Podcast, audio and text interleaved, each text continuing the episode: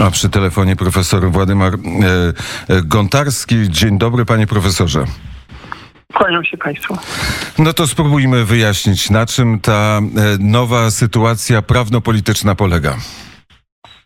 Jeśli Sąd Najwyższy stwierdzi nieważność wyborów, tak głosi konstytucja, wtedy marszałek Sejmu ma czternaście dni na zarządzenie wyborów. No i właśnie, kodeks wyborczy mówi, że to musi być w dzień wolny od pracy, przypadający w ciągu sześćdziesięciu dni od zarządzenia wyborów, a konstytucja milczy na temat tego, czy to musi być dzień wolny od pracy, czy to nie musi być dzień wolny od pracy. Stąd wczorajsze pismo pani marszałek Sejmu do Trybunału Konstytucyjnego, które byłoby tym bardziej istotne, gdyby, gdyby wybory musiały się odbyć w maju, gdyby nie znaleziono innego rozwiązania. Teraz słyszę wątpliwości, a co będzie, jak Sąd Najwyższy się nie zajmie sprawą, bo uzna, że nie można unieważniać czegoś, co się nie odbyło. Jest prostsza wtedy sprawa. Nie czekając na Sąd Najwyższy można przyjąć wariant taki interpretacyjny konstytucji. Marszałek Sejmu zarządza wybory na dzień wolny od pracy, przypadający w ciągu sześćdziesięciu dni od zarządzenia wyborów, a, to, a konstytucja nawet pozwala, że nie musi to być dzień wolny, bo to, że musi być dzień wolny, to, to y, tylko na, kodeks i można mieć wątpliwości, czy, czy kodeks jest zgodny z konstytucją. Y, co mówi i co mówią standardy y, Europy? Standardy Europy y, opisane szczegółowo w europejskim, y, przez Europejski Trybunał Praw Człowieka w licznym orzecznictwie, przez Trybunał w Strasburgu, nakazują uwzględnić różnicę między kampanią prowadzoną w warunkach niewprowadzenia stanu epidemii, a kampanią prowadzoną przy, przy ograniczeniach wynikających z, z tego stanu, byleby tylko ograniczenia te nie były stosowane arbitralnie, czyli na przykład, aby nie zabraniały niektórym kandydatów y, korzystania z wolności wypowiedzi, na przykład y, w sieci. Tu jest dla Strasburga ważna wolność wypowiedzi, no ale umówmy się, skoro ja z panem redaktorem mogę rozmawiać y, na antenie radia y, w warunkach w stanie epidemii, to znaczy, że w Polsce nie ma e, cenzury, a jak niektórzy, niektórzy kandydaci nie potrafili przejść do sieci, no to niech nie zawracają głowy wyborcom. Panie profesorze, mówimy dzisiaj o tej sprawie. Pan profesor mówi o sprawie jako o oczywistym rozwiązaniu, ale do wczoraj właściwie prawie nikt nie wiedział, że takie rozwiązanie jest możliwe. Rozważaliśmy dwa warianty, albo wybory w maju w terminach konstytucyjnych, albo wprowadzenie stanu klęski żywiołowej i przeniesienie wyborów w wyniku stanu klęski żywiołowej, a tymczasem okazało się, że wszystko w prawie jest umowne, że mogą się odbyć wybory, które się nie odbywają, że Sąd Najwyższy może podjąć decyzję, że te wybory, które się nie odbyły, są nieważne i można tak spokojnie przenieść wybory prezydenckie o sześćdziesiąt dni, łamiąc terminy konstytucyjne. O nie, nie, nie. To są terminy konstytucyjne, a z tym stanem klęski żywiołowej proszę nie mówić, że tak mówiliśmy. Byłem wczoraj u państwa na antenie i wyraźnie mówiłem, że stan klęski żywiołowej, odwołanie terminu wyborów z powodu wprowadzenia stanu klęski żywiołowej oznaczałoby wybory nielegalne, sprzeczne z konstytucją. Konstytucja mówi, że stan klęski żywiołowej wprowadzamy wtedy, gdy zwykłe środki konstytucyjne nie, pozwol, nie pozwalają przeciwstawić się zagrożeniu, zagrożeniu, nie pozwalają przeciwstawić się epidemii. Proszę mi wskazać chociaż jednego człowieka, który ucierpiał w Polsce albo może ucierpieć zdrowotnie z tego tytułu, że w Polsce nie ma stanu klęski żywiołowej. Stan, stanu klęski żywiołowej ci chcieli, którzy prześcignęli się z Carlem Schmittem.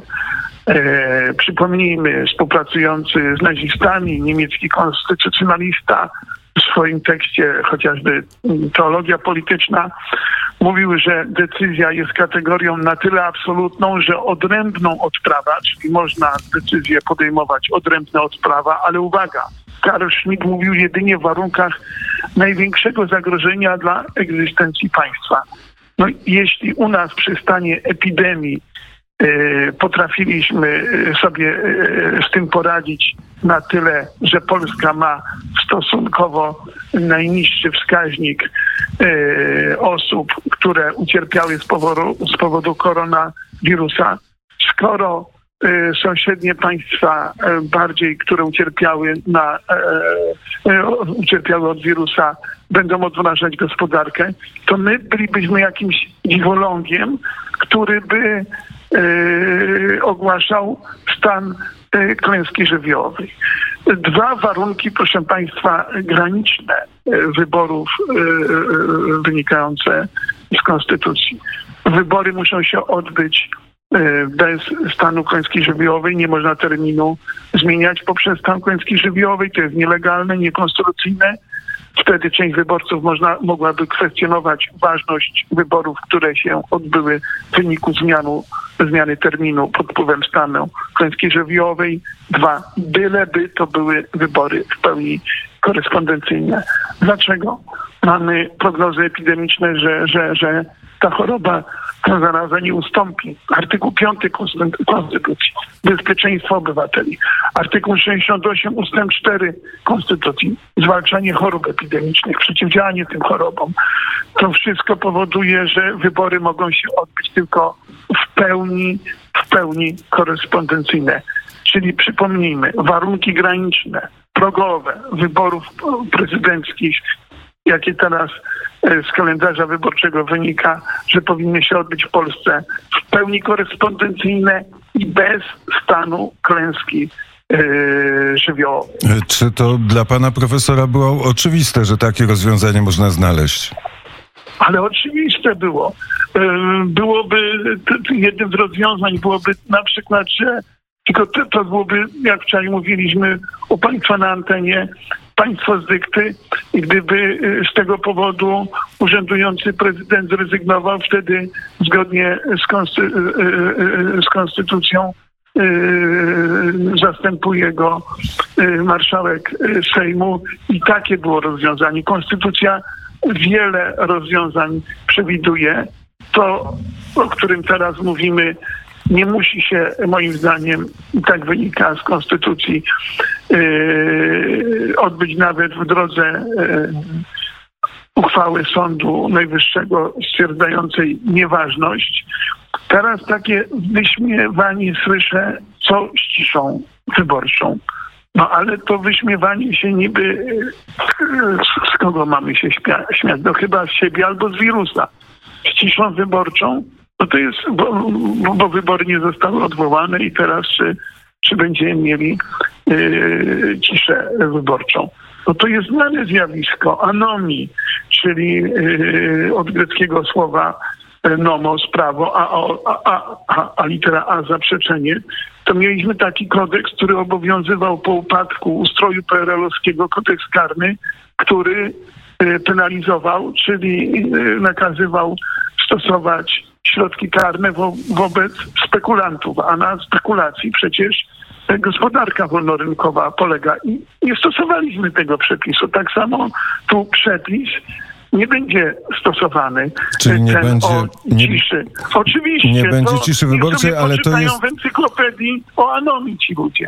To jest, to jest pewien detal, ale czy jest, jest... Czyli co? Sąd Najwyższy ma do wyboru albo nic nie powiedzieć, albo uznać, że wyborów, których tak naprawdę nie było, że te wybory są nieważne. Oczywiście, ale jak sąd nic nie zrobi, to i tak traktujemy je w ten sposób jak y, nieważne i no, marszałek Sejmu wyznacza y, nowy termin wyborów. W lipcu się wybory będą mogły odbyć, co istotne, bo y, z ciszą wyborczą detal, ale co istotne, jeśli wybory prezydenta rzeczywiście musiały odby- będą musiały odbyć się w innym terminie niż majowy, nawet przez stwierdzenie nieważności wyborów wyznaczonych na maj, albo jeśli sąd będzie milczał najwyższy, to należy zachować prawa nabyte zarejestrowanych kandydatów. Ktoś mówi, że nie ma podstawy prawnej. Artykuł drugi Konstytucji, z którego wyprowadzamy paradygmat prawodawcy racjonalnego. No jeśli ci ludzie zebrali podpisy, ponieśli określony wysiłek organizatorski, finansowy, to dlaczego nie należałoby to zakwestionować? Nie ma takiego formalizmu. A czy Nasza jest... konstytucja nie jest tak formalistyczna. A czy jest możliwa zmiana kandydata? Czy może ktoś nowy wystąpić w wyborach prezydenckich w, zorganizowanych w lipcu? Moim zdaniem jest tak, że ci, yy, tak jak to z Konstytucji yy, wyinterpretowuje, ci, którzy zarejestrowali komitety wyborcze, mogą uczestniczyć w wyborach, mogą dojść yy, nowi yy, kandydaci. Jeśli by ktoś zdążył zebrać podpisy, przeprowadzić sobie kampanię wyborczą, to można by trzymać się takiego wariantu interpretacyjnego. Dla mnie najważniejsze jest, żeby zostały zachowane prawa nabyte tych, y, tych y, kandydatów, którzy zarejestrowali y, komitet wyborczy. Czyli dzisiaj Sejm musi przyjąć nową ustawę, czy też nie musi? Nie, musi to na Rusi powiemy, ale to nie będzie jakieś liberum veto. To będzie e, polega na tym, że e, wybory mogą się odbyć, e, jeśli Sejm dzisiaj nie przyjmie ustawy, wtedy zostaje nam termin e, powiedzmy dziesiątego maja. E, ewentualnie można by się jeszcze zastanawiać, czy bez ustawy e, można było odbyć wybory dwudziestego trzeciego maja i moim zdaniem można by to jeszcze konstytucyjnie uzasadnić. Poza dwudziestego trzeciego maja, jeśli wychodzimy, jeśli wychodzimy poza dwudziestego trzeciego maja, wtedy trzeba zastosować odpowiednio przepis Konstytucji, który mówi, co się dzieje, gdy wybory są nieważne. Tak nakazuje orzecznictwo Trybunału Praw Człowieka w Strasburgu. Mutatis mutandis, średniowieczny zwrot się używa, który mówi, że stosujemy wedle okoliczności faktycznych, musimy uwzględnić przy stosowaniu prawa wyborczego. Co jest celem, trzeba się zastanowić, proszę Państwa. Celem jest, mówi Trybunał Praw Człowieka w Strasburgu, przy wolnych wyborach skuteczna demokracja. A ci wszyscy, którzy chcą stanu klęski żywiołowej, którzy chcą rozmyć w niebyt te wybory prezydenckie, nie chcą skutecznej demokracji. Co ważne, nieliberalna demokracja.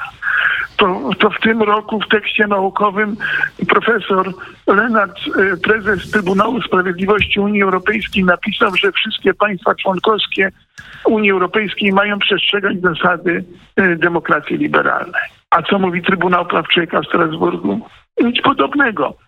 Demokracji skutecznej. To jest yy, zasada wynikająca z prawa do wolnych wyborów zawarta w artykule trzecim protokołu numer jeden do Konwencji o ochronie praw człowieka i podstawowych wolności, wielokrotnie stosowanego przepisu przez Trybunał Praw Człowieka w Strasburgu, tak jak ja mówię, mutati, mutatis mutandis, czyli z, z uwzględnieniem. Na tym, panie redaktorze, polega okoliczność, yy, która ta nadzwyczajna, która pozwala również skrócić vacatio legis z sześciu yy, miesięcy.